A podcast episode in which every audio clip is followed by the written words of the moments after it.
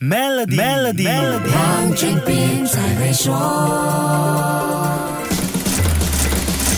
你好，我是黄俊斌。韩国银行在十一月十六号发布的一项研究报告显示，人工智能 AI 技术在二十年内很可能会取代韩国三百四十一万个工作，相等于百分之十二的岗位。高学历、高收入人士面对的冲击最大。这个结果是从 AI 曝光指数前百分之二十范围得出的数字。如果把计算门槛扩大到前百分之二十五的话，受影响的工作数字就会扩大到三百九十八万个，占了韩国全部工作的百分之十四。那么有一个关键的问题，研究是怎么样识别不同行业受 AI 影响的程度呢？答案就跟报告里提到的 AI 曝光指数有关了。这项研究是采用美国史丹福大学 Michael Webb 教授的论文模式，研究跟各种行业有关并且已经存在的 AI 专利，以此创建一个 AI 曝光指数，衡量不同行业里各种任务被 AI 取代的程度。有 AI 专利就表示存在可以取代人完成任务的 AI 技术。那么一个行业里存在的相关 AI 专利越多，意味着越多任务可以不需要人就能完成，它的 AI 曝光指数也就越高，它被 AI 取代的程度也越大。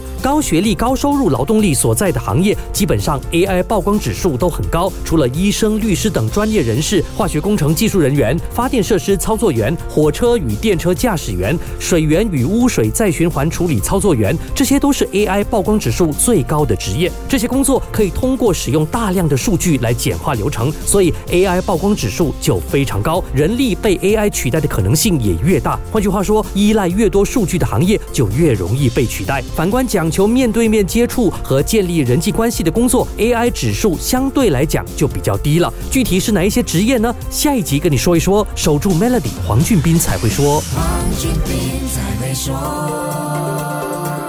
拥有 Maybank Card Terminal 的企业即可轻松享有无现金付款方式，还有丰厚的奖励等着你。立即前往临近的 Maybank 分行了解详情。